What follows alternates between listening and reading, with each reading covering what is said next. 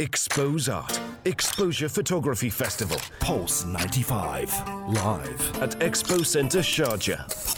Yes, we are live until 1 p.m. right here at Expo Center Sharjah. I'm Aisha Al-Mazmi and with me are Rania Saadi and Hani Balqis. Now, since we started all the way back at 11 a.m., all we've heard is uh, Hani just being a big fanboy and him saying that he was on the verge of tears early in the morning. Yes, indeed. Yes, we have today uh, the photographer Giles Duley right here with us on air. It's a pleasure to finally meet you. I came in during the exhibition that started at 11 a.m. and I saw your exhibition and uh, you were talking about you're a war photographer and you were documenting the Syrian refugee crisis and uh, you talked about how you met three people that changed your life. Well, you know, the first thing is it's great to be here. Thanks for having me. Um, but I have to correct you. Oh, I'm not a war photographer. yeah, yes. I'm also an anti-war photographer. Hmm, interesting. You know, I always describe myself not as a photographer, but an angry man with a camera. Amazing. And many years ago, I watched the news, I saw what was happening in the world, and I said, I want to do something to change it. I want to use my photography, the power of telling stories, to create change. So that's why I do the work that I do. But yeah, today it was great to share the stories of three powerful women. You know, I get to meet incredible people through my work. Mm-hmm. And, you know, it's very easy for people at an amazing exhibition like this to ask photographers to be taught by them, to ask their advice. But I see it the other way around. That actually what I like to share is the advice and the stories that have changed my life. Hmm. Interesting. Yes. So, what was the, the, the point where you said, hey, I want to go and I want to document the Syrian refugee crisis? Is this something you saw on TV or, or someone told you something, or you saw a Syrian refugee maybe back home? You know, I'd already been photographing war for 10 years when I was injured myself in, in Afghanistan. I always say I had the worst day at work you could ever imagine. Um, I got blown up by an IED, a, a landmine. I lost both my legs, my arm. Um, I spent one year in hospital. I had 37 operations in that year. Oh, wow. Um, you know, we talk about lockdown at the moment. Mm-hmm. I spent 46 days in a coma where I can only communicate by blinking, strapped to a bed. Now that's lockdown. You only have your mind. Wow. So that strengthened me, and I came out a much stronger man at the end of it. Mm-hmm. Mm-hmm. And at the same time, about a week after I got injured, the Syrian war started. And I was watching on the news, and I was told I would never walk or work again. But 18 months after my injury, I'd learned to use prosthetic legs and work. And I knew the first story that I wanted to tell was of Syrians who'd been injured like myself. So that's why I went to Lebanon, and for the last 10 years now, I've been documenting families there. I've seen their children grow. I've got to know them, um, and yeah, that's that's that's why I went. I went because I, I had to. You know, who could tell that story better than me? And was that the moment where you said that I am an anti-war photographer? No, I, I was already an anti-war photographer. You know, I mean, the, the landmine and getting injured was because of my work. Mm. You know, I was already in Afghanistan because I was there against the war.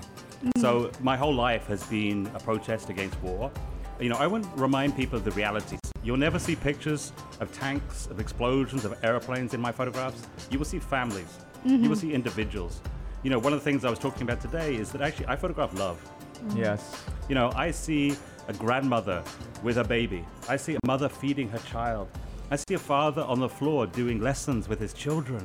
I see a couple holding hands and looking at each other. Mm-hmm. And so, in the midst of hell, in the midst of the worst things you could imagine, what do I see? I see hope. I see resilience. I see love. And that's what I want to show the wow, world. Wow, wow, wow. I, I get what I get what Hani was about to start crying earlier because I'm about I'm to tear up having myself. goosebumps here And- just and- listening to those words. And when he transitioned, obviously I watched uh, his talk. Now, uh, it was Khalud and Jamal. Khalud was uh, paralyzed from the neck down, and he was just showing a, a photograph how. When he first reached there, which was in 2014, he took a picture, and uh, Jamal was holding Khalud's hand. And then 2016, uh, you came back there and you took a picture of him kissing her hand. And at that moment, you said that you decided that you are not a war, phot- you're a love photographer. Exactly. And you like to take pictures of. And at that moment, I felt like I wanted to cry, and it was it was very heart touching. But you know what? I have, I have a better ending for the story for you. So after that time, when I went back and I, I rephotographed them, I then went to America and I worked with some people there. We did a crowdfunding campaign, and we raised a quarter of a million dollars in space of one week. Wow. And we used that money to not just rehouse Khulud, but many, many families, uh, Syrian families in Lebanon. Uh, Khulud now is living in Holland. Um, Wow. I speak to her almost every day. Um, and the last exhibition I had in Europe, in Geneva, she came and she opened the exhibition. She spoke at the opening of the exhibition. And that is the power of photography. Goosebumps. Wow, amazing. Um, can you take us through the art of examining a photo? Like, for example, a lot of people say, I have a friend of mine. Yesterday we were talking about this, and she's. I said you should come and check out um, exposure, and she said, "What's the point of coming looking at photos in a uh, expo center?" That's exactly what she said. What's the point? So that's kind of like um, not a deep uh, look at looking at photos. So how do we really examine in a very artistic way? What aspects do we look for? What features do we look for in a photo in order for us to live in that photo? You know, I'm not a big fan of, of technical photography. Yeah. Um, I'm a very simple guy. I have an old camera that I've had 25 years. It mm. still shoots on film. Hmm. You know, it's, it's worth probably 100. dollars I, mm. I'm very basic in the way I work. Mm-hmm. I always say to people, photography is very simple. Mm. You point a camera in the right direction and you press a button. Right. But it took me 40 years to work out which direction to point my camera. Nice. And for me, photography is all about the soul. It's about connecting. Mm-hmm. You know, when I meet somebody who I'm going to photograph, do you know what the first thing I do is? The first thing I say is, "Shall we cook together?" Oh, I love that. And we sit, mm-hmm. we cook, we eat So together. there's a bond. exactly. You mm-hmm. know, how do you build friendships? The difference between an acquaintance and a friend is when we've eaten together. Right. So I do this first. The last thing I do is finally I take my camera out, I take maybe one or two photographs and put it away. Right? Because if I have an hour to ta- take your portrait, I will spend 55 minutes talking to you, mm. eating with you, and mm. five minutes taking your photograph. The hard part is the first part. So when I look at photographs, I look at them and I want to see that connection. I don't want to see technical brilliance. I don't want to look at it and go, how do they do it? I just want to see the love. Whether it be a landscape, whether it be a portrait, whether it be a sports photograph, it doesn't matter. I want to see that person's passion. Is there any country in particular that you want to go to now that you haven't been to? Home. no, like uh, in photographing Yeah, wise. no, I mean, I've been everywhere. Um, I mean, in 2019, I was probably in 20 countries that year. Woo. I normally go to about 20, 30 countries a year. Um, my life is on the road. But you know what? I, I always say I, I document, as we said, conflict and war. I'm probably the one photographer that wants to be out of work. Yeah. You know, I look forward to the day when there's no work for me to do, and then I'll stay at home and I will cook and open a little restaurant. Now you're you talk about how you're always on the road. Now talking about the pandemic, how did 2020 go out for you as you're always on the road? Well, you know, obviously it was a big change. Um, but what was interesting, because as I say, I spent 46 days uh, where I was locked down, where I had a tube in my throat. Yeah. My one remaining hand was in a cast, so I couldn't write. I could only communicate by blinking. And I learned very quickly that I had to control my own world. I had to take the power back. Mm-hmm. Because when you feel like you've lost control, is when people get very stressed and panicky. And I think a lot of people, when this pandemic started, felt that same feeling. Mm-hmm. You know, things they took for granted, going to work, seeing their friends, family, going out for a meal, was taken away from them. Yeah.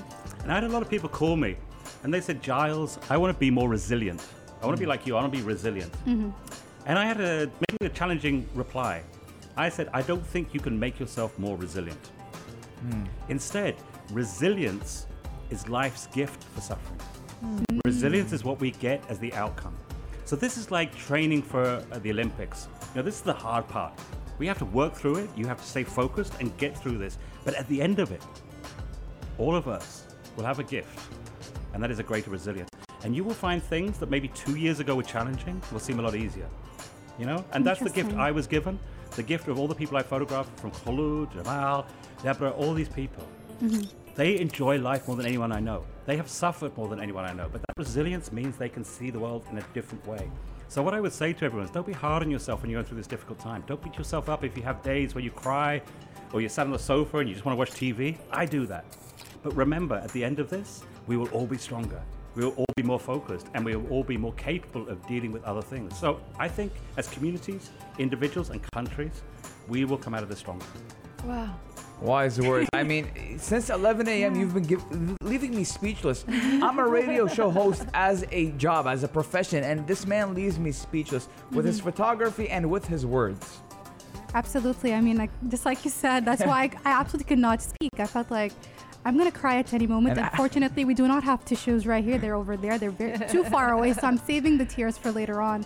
So does that mean that will there be a day, just like you said, that you're looking forward to the day where you don't have anything to do? But does that mean that you will ever change your um, what you take pictures of when we move on from anti-war and conflict towards something else, maybe? You know, this exhibition, and I've had other exhibitions, and I've been asked the question Do you think you can change the world with one of your photographs? My answer is no. But I believe I can inspire the person that can. So, mm. what I hope is from this exhibition and my other work, somebody will come and they will be the next leaders. They will be the future leaders. When I see that, that's when I can step back, open my little restaurant. Because you know what food is? Mm. Food is the opposite of war. Exactly. That's You a know, very good point. War destroys mm-hmm. communities, it breaks down, it creates hate. Food is Food about unites. love and bringing people together. Yeah. So actually, that will be the transition one day. I hope one day you'll come visit me and I'll cook for you, and then we just share and have a nice. Time. Our pleasure, for sure. Mr. Giles, last question. What is exactly the legacy you want to leave behind? You know, I don't want to be remembered. I just want my photographs to be remembered and the stories of these incredible people that I've met. And Ja- the message exactly from the photographs is one sentence to sum up all the photographs. That nothing can destroy love. Mm. You heard it here Yeah. first, ladies and gentlemen. Giles, Beautiful. you will be remembered, and I will remember this interview. and I'll remember your Absolutely, we all will. I appreciate what you do for the world, and you're giving the Syrian refugees a voice that a lot of people did not hear of. And I would have never, I'm Arab, I would have never seen what you shown me if you didn't show me what you shown me. So I appreciate you and I appreciate your work. And I, I appreciate that you sacrificed what you did in your life to bring us these pictures that life changing and touched my own heart Yeah. and almost brought a tear to my eye. I mean, I just woke up, it was 10, a- 11 a.m. I still had my coffee, and this man was good about to make me cry. Absolutely. Thank you.